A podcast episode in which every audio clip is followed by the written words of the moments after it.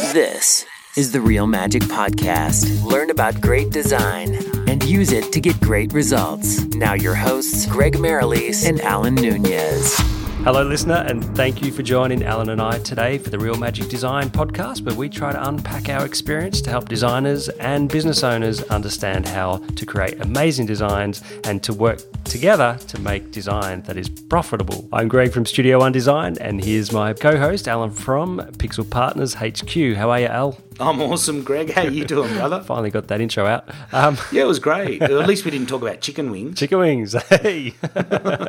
Anyway, that's a little joke between you and I. Listeners, you'll have to, maybe we'll let you know the, the secret later on down the track. Hey, Greg, we have got a killer episode coming up. But Oh, before mate. we get into that, mate, what have you been up to this week? Well, you know, for me, I've had a look at automation. I don't have much automation in my business, but I've just been looking at, you know, one of the, you know, the, the best, well, in my opinion, one of the best um, automation software platforms out there, Infusionsoft, and you know, which are really good for just small business. That's what they, their core is. And I know there's other really good companies out there like Ontraport, um, Active Campaign, but I've chosen Infusionsoft, and it's just incredible with all of these platforms how you can automate so many things in your business from sales and marketing and even fulfilling of of an order. And yeah i'm just loving it at the moment. So that's it. What about you al?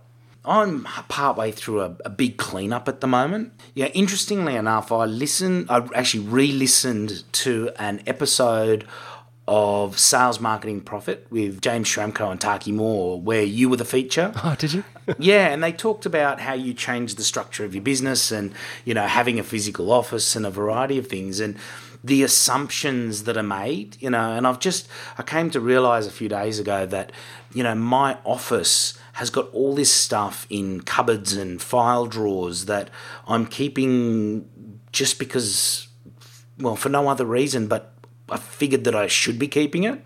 Um, so in turn, it's getting a little bit cluttered. So I've gone out, I've grabbed myself some uh, some plastic storage crates, and I'm literally going to empty every drawer, every cupboard into these crates. I'm going to date them, and I'm going to move them into storage. And if they're still sitting there in storage in six months' time, I'm not even going to open the crates. I'm just going to empty them straight into a skip bin. i love it I, you know i had one of the best times emptying my entire office into the tip it's great. I mean, you know, we just make assumptions that we need to have all this stuff. And Yeah, it is just yep. stuff. And, you know, especially in design, you know, you end up with, you know, 45,000 business card examples, you know, and it's just like, we just don't need it. nah absolutely yeah so now that's that's cool so you're just cleansing it feels good doesn't it It does. It does. Look, I'm only part way through it, and I'm looking forward to finishing it. So maybe next episode I will have it done, and I'll tell you how it feels. Um, but I literally, you know, in the top drawer of my desk, I would like to just have the five things that I need to access every day, yeah awesome and nothing else. So, anyway, look. On that note, you know, talking about um, lifestyle and and getting your life under control. Today we have Nikki Fogden-Moore as our guest. She's waiting in the wings to, to jump into this uh, episode. Um, but just before she comes on, Nikki is just an absolute phenomenal case study in all the right things to do to get your branding correct, both your business's branding and personal branding. She has a, an unbelievable history of working with some amazing agencies, and, and I know that today she is just going to share some absolute gold. So, uh, Greg, if it's all right with you, we'll get her in. yeah let's do it Oh, Nikki, it is so good to um, to have you here. Uh, both Greg and I are very familiar with your work, but look, for the sake of our listener, can you just tell us a little bit about who you are and what you do? Hi guys, I'm Nikki Fogden-Moore. I'm otherwise known as the Vitality Coach, and I basically specialize in working with highly driven individuals and companies that want to get the most out of their life. So I like to split people into two categories people that life does stuff to, and the people that do things with life. And I work with the latter of those two. So it's about, you know, elevating everything that you do and really finding harmony and, and business and personal vitality and how to bring that to life and really enjoy every moment. So whether it's strategic stuff or personal health and well-being, I really work on that level um, to help people realize their true potential and create the life that they want. That really rolled off the tongue there, Nikki. It sounds like you're pretty clear on your purpose and your your brand. I guess your brand um, identity. Well, I, I think it kind of found me. I've got a, a, really strong background in branding, brand strategy, and activation. I started off, you know, at university doing uh, marketing, branding, specializing in sponsorship. I went straight into a junior sponsorship role with a an international sports team and then on to working agency side and PR, branding, and, and creative direction. So I've, I'm really lucky to have a love of, of storytelling and a love of branding, and that's really um, been the backbone for, I guess, the communication side. But due to all of that, I've been involved in personal training, nutrition, studying sports. I competed in triathlon, and I grew up in a place that was sun, sea, um, nature and, and, and the land of the long white cloud in New Zealand. So I think that has always been the backbone of my own lifestyle is health, well-being, and vitality. And and I just changed my career when I was 30 after working for 10 years already when I was living in Europe. I decided to um, press pause. Uh, I was a strategic director at a big branding agency. I went and drove a ski boat in Greece for a while. And then I started an, a dedicated athlete management agency to help individuals build themselves as brands. And I started what was then called Life's a Gym. So I worked with CEOs and executives by doing boardroom retreats and um, really working with them on taking their life to the next level. So, yeah, and it just grew from there. That's amazing.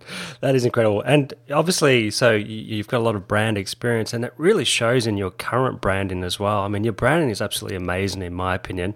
Um, so, obviously, you're a fan of having strong branding.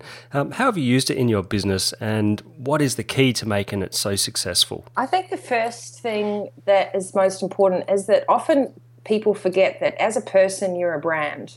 So, whether you're talking about branding a company or branding yourself as an individual or just how you live your life, you're a walking, talking version of any brand that you know, like, and trust. Mm. So, you know, Apple hangs out with certain other brands, it dresses a certain way, it communicates in a certain language.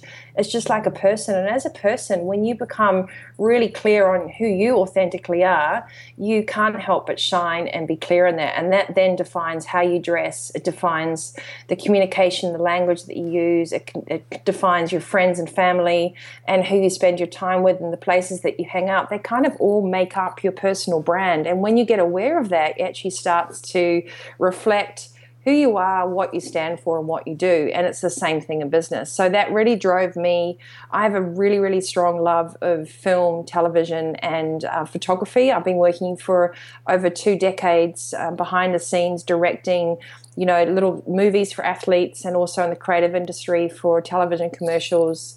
I worked as a strategic director, so closely with creative directors. So I've always had an eye for beautiful photography and storytelling with simplicity and clarity. And I think when you can hone in to what a brand or a message is, and if it really fits what it can deliver, whether it's a person or a product, then you're going to create magic. That's that's fabulous. I love the I love the point about simplicity and clarity. I mean, it really does resonate with what Greg and I talk about a lot, which is get clear on what that message is. So, can I ask you a quick question related to your branding? What what's what's your simple, clear message that you're trying to get across? I think the simple, clear message for me, and it always has been, is the mantra that you can create the life you want. And the way that I carry that through my branding, I actually use images that are from my life. I use images that are shot. I don't use any Photoshop on my own uh, images, which some, maybe now is becoming a bit of a, a worry because you know, I'm not going to put my age out there, but I'm certainly steeping up towards, um, you know, a, a, few digits. I'm the head trainer for Women's Health and Fitness magazine, and I shoot every month in fitness, and which is really uh, a challenge because I have to stand in front of the camera and, and you sort of roar on page. But if you really live what you love, then you need to show them who it is that they're buying and you need to be consistent with that. So my um, message is create the life that you love, and my images reflect what I love to do. So um, interacting with people, fantastic luxury places, the ocean, friends, family, of course, my dog Roxy, mm. and just really been in incredible environments. And so my photography is capturing my world. I want people to, when they go onto my new website, actually, that Greg's been helping me with, is I want them to feel like they want to dive into the page because I don't have a shop front. My website is my shop. My website is a window into the world of Nikki. And when people work with me, they get 150% of me. It's not here's this product and then you get diverted to someone else. Even my team walk the same talk and and the values. So imagery, I think, is first and foremost something that people overlook. They think they can get stock imagery to tell a story, but the first step is to really figure out what do you stand for and what what really is important to you. Because if you can harness that, then you can start building direction for how you're going to tell that story and, and how you're going to get that message out. I love that. I think the key word that I got from all that is be authentic and, you know, just be true to yourself with your branding. And that certainly has reflected very well in, in obviously your new website, but um, even, you know, everything that you do in your branding has that, that sort of exclusivity and that sort of upper class feel, but it's just because of the lifestyle that you've created. So your brand really ref- reflects your lifestyle, which I absolutely love. And I, at the end of the day, the first step I would say to people is that there's so much clutter and there's so much out there and don't get SOS, which is shiny object syndrome. Yeah. So draw draw inspiration from things that you like around you visually and when you're ready to design your website or when you're ready to look at your Facebook header or anything else. But then come back to the drawing board and really nut down three core words that best describe you and what your your product promise and point of view is as as a brand and as a person and as a service. What is your product? When people work with you what do they get? What is your promise? So you know what do you deliver with that product and what is your point of view? And when you know those three things you can start to build your, your brand trinity and you can start to then work out what images match that, what word and creative context, even down to fonts. You can start to choose fonts on that too.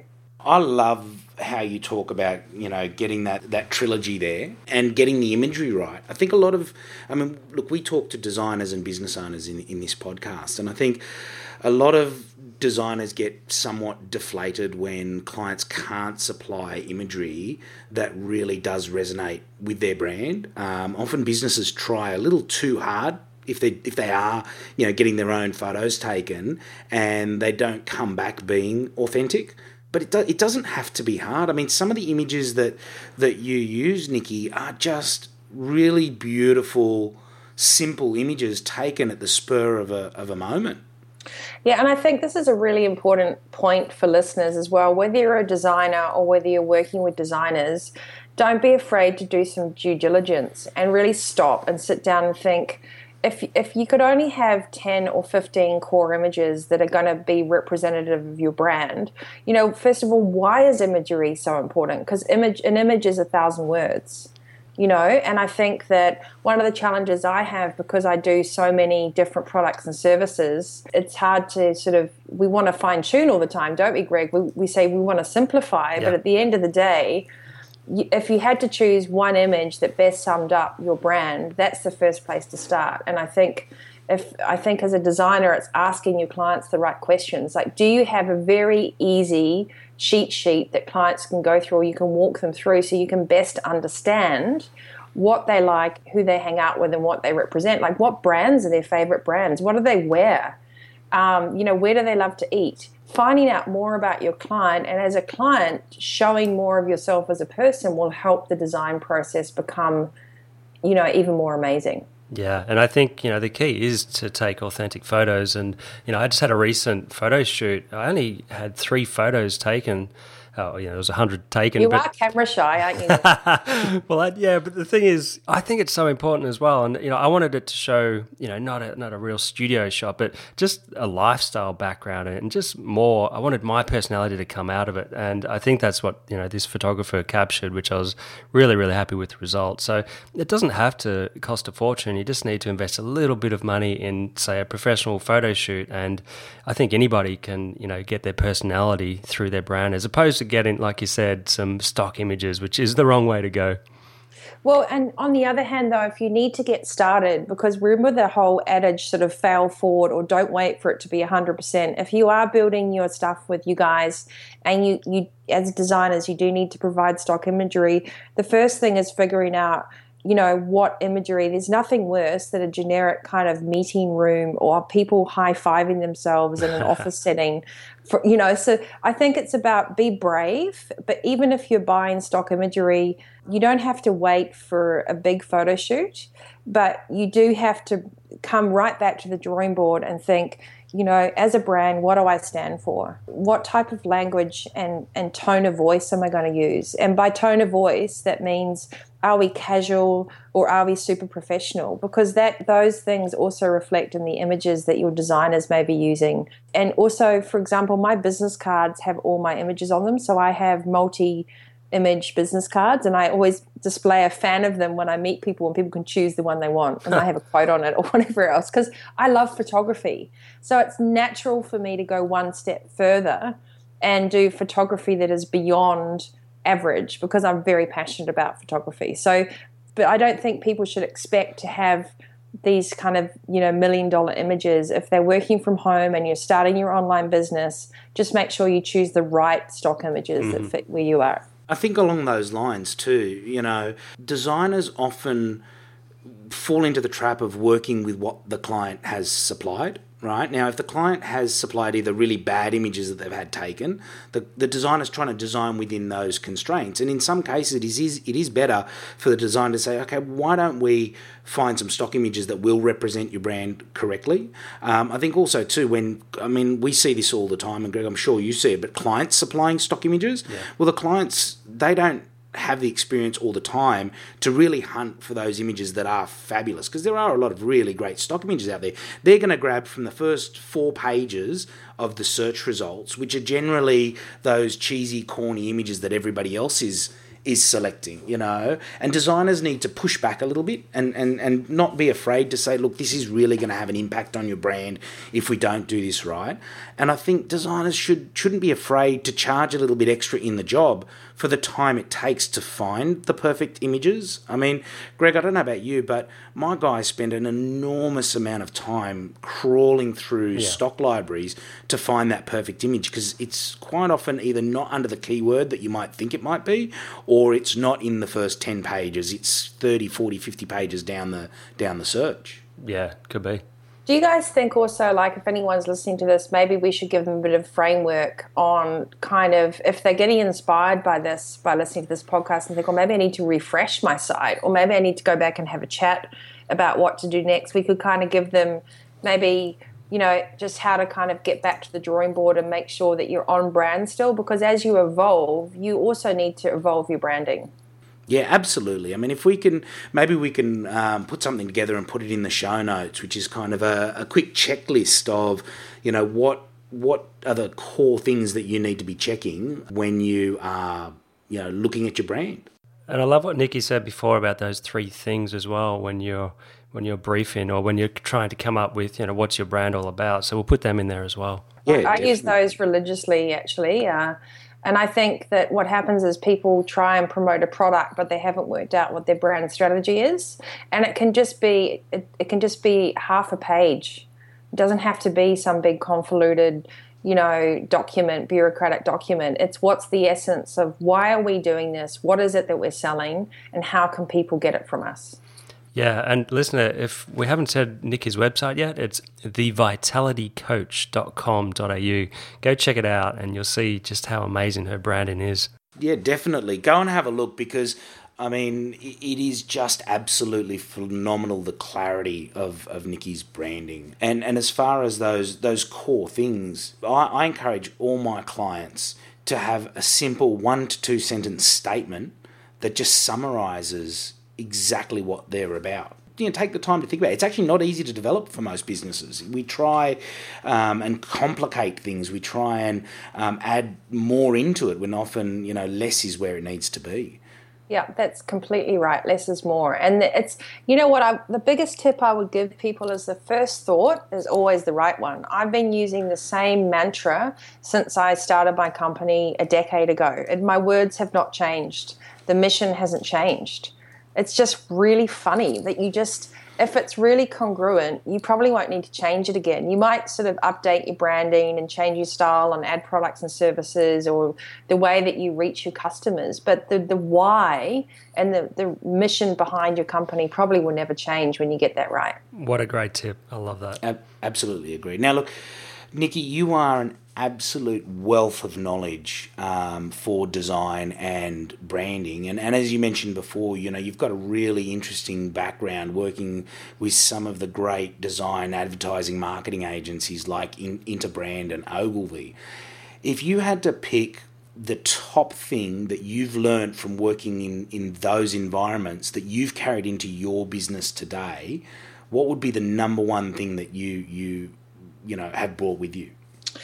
I I really think that surrounding all the fluff and the and the beauty and the visual stories and the razzmatazz and and the um, I don't know I think the entertainment around branding it's it's the it's the single most important message that's distilled that once you get that right it's like this core it's like the pulse it's the heart of the brand.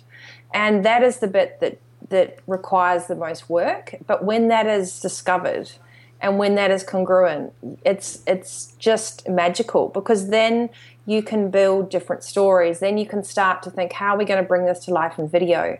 How's this going to be on our radio show? How are we going to do this uh, with customer care? Do we send postcards out? Like, if you, my biggest piece of advice is spend is stop what you're doing, stop the treadmill, stop the rat race, and take half a day and maybe get some experts in. Invest time in having the right people around the table that are not going to waste your time with long documents, but they will ask you the right questions. Because in a 60 minute phone call, you can distill the essence, the what, why, and how, and you can then also talk about where to go next. So get to the heart of what your brand statement is. And then once you've got that that's what I've that's the biggest thing I learned. A strong strategy is the best foundation. That's incredible. So what was your role there I was strategic director, um, so I started off, you know, pretty young in that world and, and earned my stripes. I think the good thing about growing up in New Zealand and, and Australasia is you really have to roll your sleeves up and you you do everything from licking envelopes to setting up massive events. I had roles that were way above my my station, but you just jump in and you learn as you go. So. Um, you know, and it was what was called through the line advertising then. Now, through the line, there's below the line advertising, which is like direct marketing, um, you know, events and things, and above the line advertising, which is television commercials, print, paid media, and that sort of thing. So I was responsible in divisions that were through the line. So we did things from PR and editorial right through to, you know, launching Sony PlayStation, um, working with PricewaterhouseCoopers um, you know, when fitness first start, started up many, many, many moons ago, I worked with the creative director, who's now one of my best friends. Actually, she's Swedish, and we worked on all the fitness first branding, and we created their brand toolkit. Wow! And that I can remember going to their offices when they were just, you know, doing setting up selling machines, and this is way back when. So we're, we're talking about you know mega brands that all have one thing in common, and that is a strong brand message um, and the due diligence to figure out what that is. And when brands waver off that and they try and be all things to all people, that's when you notice that it doesn't work. Now, Nikki, you talk about having um, like building that brand and, and putting it together for some of these big multinationals and I, I, know a lot of our listeners are going to say oh well that's all good and fine but i'm not a big multinational and i don't have deep pockets right? and i suspect i know the answer to my next question but do you have a you know a brand guideline, a, a, a, physical document for your business that holds all that structure, holds that core essence, and how uh, your business is to be represented? Yeah, I actually have a two-page document. I've I've made it more of a drawing than lots of words. Let me tell you something, and just like you said, you expect you know the answer. It does not matter if we you're a multinational company or you're an individual person uh, operating in Nantucket, um, an online marketing business or selling widgets. The, the, essence of branding is the same, which is why I started an individ- you know an agency to help individuals brand themselves. Uh, whether you're a brand or a person, you figure out who do you hang out with what do you wear, how do you talk, and what do you do? And those actually end up being, you know, who do you work with for sponsorships and who are your collaboration partners? That's who you hang out with. What do you wear? What are your colors? What imagery is on your site and according to your brand? You know, what are your fonts that you're hanging around you? And, and, and also, how do you talk? So, what is your tone of voice? What language do you use? And what sort of is it professional? Um, all those things. And then the third, the fourth thing, of course, is is what do you do? How do people connect with you? Is it face to face? Is it online? All those things, whether you're a multinational brand or a small, tiny person, even a grandmother selling knitting services, it doesn't make a difference. So, would you say, you know, every business or person or product that needs to be branded should have some kind of formal document? I mean, is it just an exercise in forcing you to get that stuff out of your head and formalize it? Well, that depends on what your vision is because yes, it's an exercise, but at the end of the day, it's a brand, it's a guidelines, it forms your style guideline because the the key to great branding is consistency. And if you are the one person in your business, when you start to get successful and grow, the people that you hire have to walk, look, talk, and do the same. So you need brand guidelines to be able to make strategic discussions about should we collaborate with this person? Does it fit our brand guidelines? You know, does it fit our strategy on who we hang out with? So, for example, for me, I have really, really clear um, guidelines on who I hang out with. My companies have to be sustainable, they have to be aware of conscious living, they have to be run by really visionary types of people that have started out with authentic reasons. I endorse products that are not tested on animals. I have all these things that are important to my values. And that helps me make strategic directions when I do collaborations, for example. Am I confusing you now? No, I was about to say that it, you know that was the correct answer. Well done. Do I get something? Is there a prize? I just love how in depth you go into design. You're obviously passionate about it. And so, have you um, have you always used external designers, or have you had an internal team? Uh, you know, I have to share a little uh, nugget. I actually did a lot of the stuff myself. The first three sites I built myself. I learned how to use fireworks. Um, I I wasted hours when I should have had an expert team. But you know, as we all do in the beginning, we really yeah. do a lot. I mean, I even edit my own. Like I produce probably ten to twelve videos a month the graphics on the video, the intro, outro, the PNG files, all that stuff I was doing myself. That's amazing. Wow. Well done for. Uh, Not yeah. anymore, however. I have a dream team now. But, but, but, I must admit, learning about how to do that stuff helped me become a better briefer. And don't forget, I had that agency background. Yeah, so exactly. if you if you don't have that background, you're starting to freak out about this discussion and think, it's so easy to download a checklist, like how to brief five tips to brief my designer or just ask like you guys have on your website you know briefing templates. Yeah yeah. Um, and don't be afraid to reach out and ask people that perhaps are doing it really well that inspire you and say would you mind if i had you know you answered some questions or could you help me? It's just people are willing if they really are. So true yeah. So what would be the hardest thing about working with um, you know external designers uh, well, as you you and I know, uh, I think it's the marriage between what someone has in their head yeah. and the execution of a creative idea, because yeah. it's subjective. We're talking, we're not talking spreadsheets, facts, and figures. Design is a subjective uh, process. Um, therefore, it's about the power of the brief, being able to show visual examples, and that's really the biggest challenge. Because I think working with clients over the years and then work and having to bridge the gap between a client and creative team, my job was to help them understand each other. Yeah. It was a tough job. So you, you have to find examples. So yeah, and so the the main thing would be to have really strong questions. Yeah, and also visual examples. Like for example, hop online and show fonts that you like, or download the Google Fonts guide and, and be and explain why you like them um, and then trust your design team. So don't just hire the cheapest people on the market and think you're going to get an A grade result. You get what you pay for with design. Yeah, look, you absolutely do. I mean, at the end of the day, um, I love the idea of giving visual examples, you know, the, the, and explaining why. I mean, we quite often get, get given, oh, we really like these things, but we don't know why they like it. And the reality is, it might only be a single element in the example that they've given.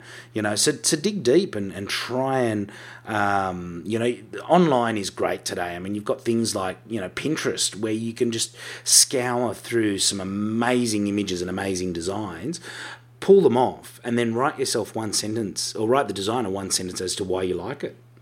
I think that's a really good point, Alan. Like, create a mood board on Pinterest So if you you're building your new website and you're briefing, you know, Studio One design, create a Pinterest board of the stuff that inspires you and send it over and be prepared to be able to have a 10 minute discussion with your design team because that putting that time in up front will reduce the time at the back end. And look, if you're a designer and you've got a client that's struggling to brief you, I mean, what I often do is I ask them to go and get those examples. I don't ask them to explain the why at that point because that may intimidate somebody who's not experienced at giving a, a brief. You know, go out, tell them, go and get a bunch of stuff that you like and a bunch of stuff that you don't like, and then have that 10 minute conversation. Be, be, you know, if you're the designer, be the driving force behind that and say, all right, you've supplied me 10 images that you like. Tell me why you like this one uh, print it out, write some notes, or, or get onto a um, you know a Skype call or a Google Hangout where you can both see the screen and take notes as to why they like it. Because quite often, you know, they'll like something, but it's only like I said, it might be one or two things. It might be the tones, not the fonts that are used. It might be the color scheme. It could be a variety of things. You know, the image that's been used, not the headline. So you know, I think from both sides you have a responsibility. From the business owner, you've got to try your hardest to get that information to the professional designer that you're working with. But designers, you know, don't fall into the trap, and I've seen it so many times, you fall into the trap of just working with what you've been given, and it just makes your life harder. I think that's a great thing. I just think that's coming back to the same point of just slow down a little bit because you want quality out, so you have to put quality in. And even if it just means blocking 15 minutes in your agenda to really sit down and plan your expectations, whether you're a designer or the client, and it doesn't matter if you're having your first business card done ever. You know, we know how important it is to have that come to life, and and it just there's so much saturation; it can get so confusing. So just block everything out and and and work back to those three things. What are your favorite three colors? You know, do you like font that has a flick off it or do you like clean lines? Those sort of things are, really great questions to think about and and keep it simple. And at the end of the day, let the designer do their job. Oh, look, I've got an interesting question for you because I mean, you talked about you know taking that time in the front end to work out the likes and dislikes. Um, one of the things that that we focus on, I mean, Pixel Partners is a wholesale design agency, so we're working for other professional designers. But even when I do consulting and customer facing stuff, we have a policy of um, presenting a single design after the first brief. Now, that's not to say that we haven't come up with multiple options, um, but we believe we should be so focused on the brief that we only offer up the one design at the beginning which we think is closest to the brief and then build from that with feedback you know, Nikki, do you think taking the time in the front end means that you're going to get much closer to the right design in the first place? And are you the kind of person that likes to see two or three or four different options to choose from, or would you rather see the best the designer's got to offer and then give them feedback on that? Well, I think I'm a tough customer for design teams um, because I have so much in my head visually I'm extremely creative and I'm 100 miles an hour, so I have to slow myself down. Um, so, for example, the process of doing my new site, which isn't live yet, and I hope Greg, it will be soon. It will be very soon. you know, we're still we're jumping through hoops at the back end with that at the moment, but um, I think I really think that just depends, Alan, on what you have agreed your expectations are because if you have spent time and you feel comfortable with the information as a designer you've been given and you keep asking questions to distill the facts, then I think that works. But I think you have to set that expectation with the client. Because for some people, this is the first time that what's in their head will ever be given back to them visually. So for, I always like to present you know, and creatively in big agencies, we always presented like three things, but we always presented one hero our preference and we explained why. And then we showed a couple of versions that could, you know, could easily sort of be options. But we always sold the hero that we felt best fit the strategy, the brand, and we backed that. We backed that horse. See, I, I come from a similar background where you know we were always it was it was almost like an industry expectation that you would have your hero and you'd present at least two other options. It just seemed like it's everybody's done it. But the reality is, like you say, you know, if you have the hero and you have all the reasons why, and I think you know, uh, from a design point of view, one of my missions is to break that mold. You know, is to put the responsibility back on the designer to ask the right questions and to get the information so that you know they can focus on the best design not just trying to come up with a mix of elements that might make the, the customer happy. Throw it back in front of the customer. I mean you're talking about big agency where you're dealing with professionals but often we're dealing with small business owners you know who don't have any experience in picking which design would work better for them you know. So that's why I, um, have set expectations up front and say to that person we really want to get this right for you straight up, which is the discussion that Greg and I had. Mm-hmm. Um, and in essence, they presented something that was straight up. All we were doing was fine tuning a few things. So yes, in in the instance of small business design, I definitely think that's the way to go. But it all comes down to the discussion that you have at the beginning, at the briefing process, so that they understand and that uh, encourages them to be more accountable up front. Oh, because if you don't make that clear, they think they've got these unlimited rounds of corrections. But if you say to people, listen, we want to get this right straight away, which is what you guys do, and you, because you ask so many questions, it increases the chances of connection. And I was going to say, I just think that, you know, you yourself said that you're a difficult customer for a designer, but you and Greg are a great case study that that process can work. Taking the time, a little bit of time in the beginning, you know, makes it a lot easier. I mean, Greg, would you say it was hard to work with Nikki? she was one of the easiest clients we've had, and I think if I had have listened to this episode first, I'd be a bit scared, but um, because she's so strong in design. But you know, like Nikki said, we had a really good conversation. So we have a questionnaire, and then we have a conversation after it to dig much deeper. Um, and so, you know, that's partly why we get a good result. Yeah, you spent the time with me, Greg, though. That was the thing. Like, we yeah. both put time into the process. So, I think if you're running a design agency or you're a designer working with these guys, be prepared to just put that little bit of time in up front. And if you're a client wanting the best out of your money for your design, be prepared to have a couple of conversations to make sure you're understood. And then you'll, you know, you'll be singing. That that to me is preparation is the key for success and branding. Yeah, couldn't agree more. I was going to say it saves you a lot of time in the back end too. I mean, people just don't realize how much time gets wasted in, you know, trying to perfect something that wasn't right to start with, you know. Yeah, and I, I think that comes right back to the beginning of this conversation is even though there's a lot around to inspire you, figure out why you're doing what you're doing. Doesn't matter what widget you're selling. You know, what you love and how you look and feel and how you want that to come across. Because when people actually meet you, they you want the you that's on the virtual page to be the real you that they might meet. This, if you're congruent business wise with your personal life, and you're not having to be and Hyde, you'll you'll always win. Yeah, absolutely. So, I mean, you've just been full of some amazing tips. I've learned a lot from this podcast episode as well. So, for the listener that's trying to revamp their branding or, or start off, so what would you suggest is the most important thing to focus on? Um, I think get back to those three those three pillars. Yeah, okay. You know what what are you selling? Like write out your product description. Why are you doing it? and how are you doing it? And then off the back of that, really think, you know, what brands do you love as a person?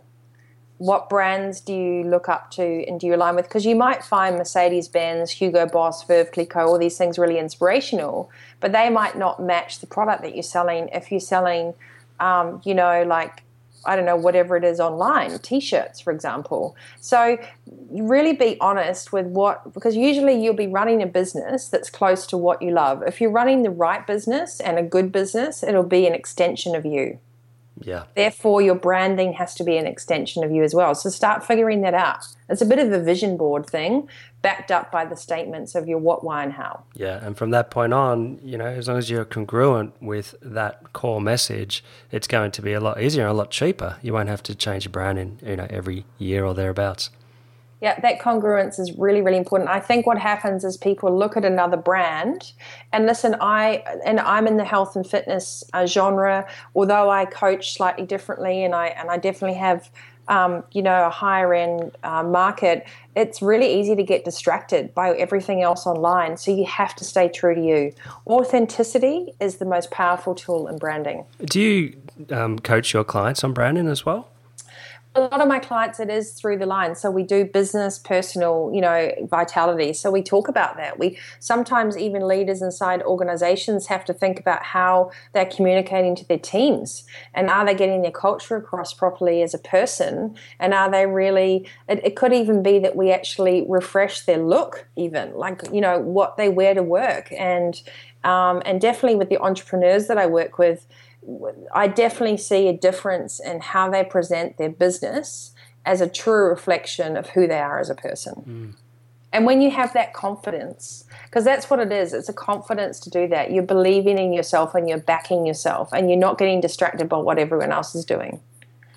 That is fabulous, Nikki. This this episode has just blown me away. I don't know how we've managed to jam so much quality into such a, uh, a short episode. Nikki, I'd love to take the, the opportunity now to actually invite you back um, on a later date and actually talk more about that personal coaching that you do and the, the health and fitness because I think we do talk to a lot of business owners and a lot of entrepreneurs and you know we've talked a lot about design and branding today but I think they'd really appreciate hearing more about um, about what it is you do um, so I'm going to put you on the spot. Will you come back?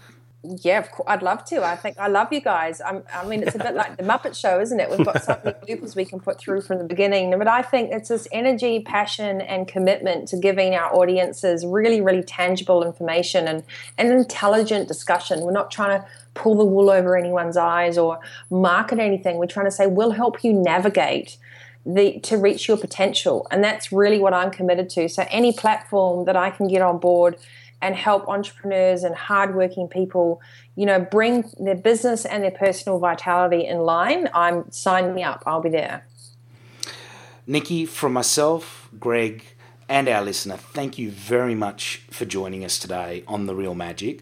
Um, just for the sake of our listener, um, how can they connect with you if they want to find out more with you, more about you?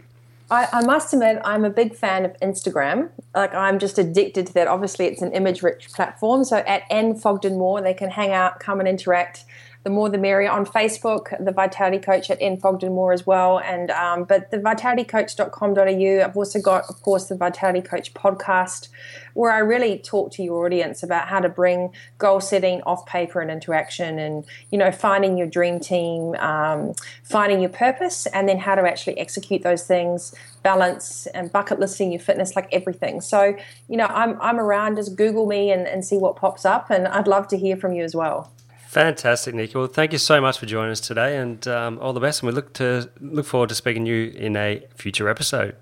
I look forward to having you guys on my show too, hearing about all your work life uh, success and balances. You've got a deal. We'll catch you the next time. Thanks, guys. Thank you, Nikki.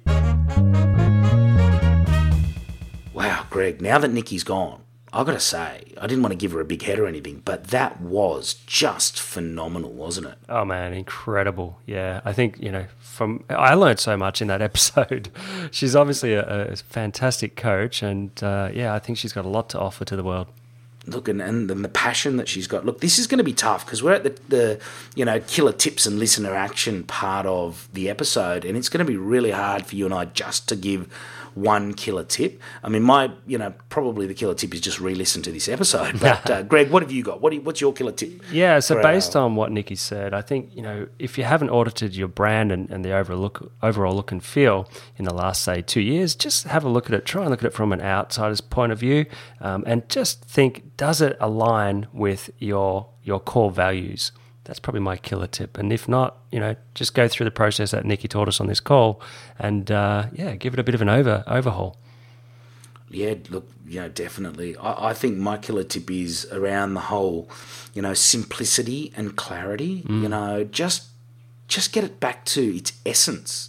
You know, take whether it's your personal brand, whether it's a product brand, whether it's a business's brand, you know, strip it back, make it simple and make it clear. You know, get the right imagery. And then once you've got the right imagery, get the right font and, and get the right colors and, and build on that core essence. So, you know, strip back, get your get your brand, write down everything that you think it means, and then strip it back to just a simple one sentence or two sentence statement that summarizes what you're about. Awesome tip, Al. Love it. Well, that's it for this episode. So thank you for listening. And um, please leave a review at our website, therealmagic.com. Or if you're up for it, a five star review would be much appreciated over at iTunes. Thanks, listener. We'll catch you next time. Thank you. Thanks for listening to the Real Magic Podcast. Hear more at therealmagic.com.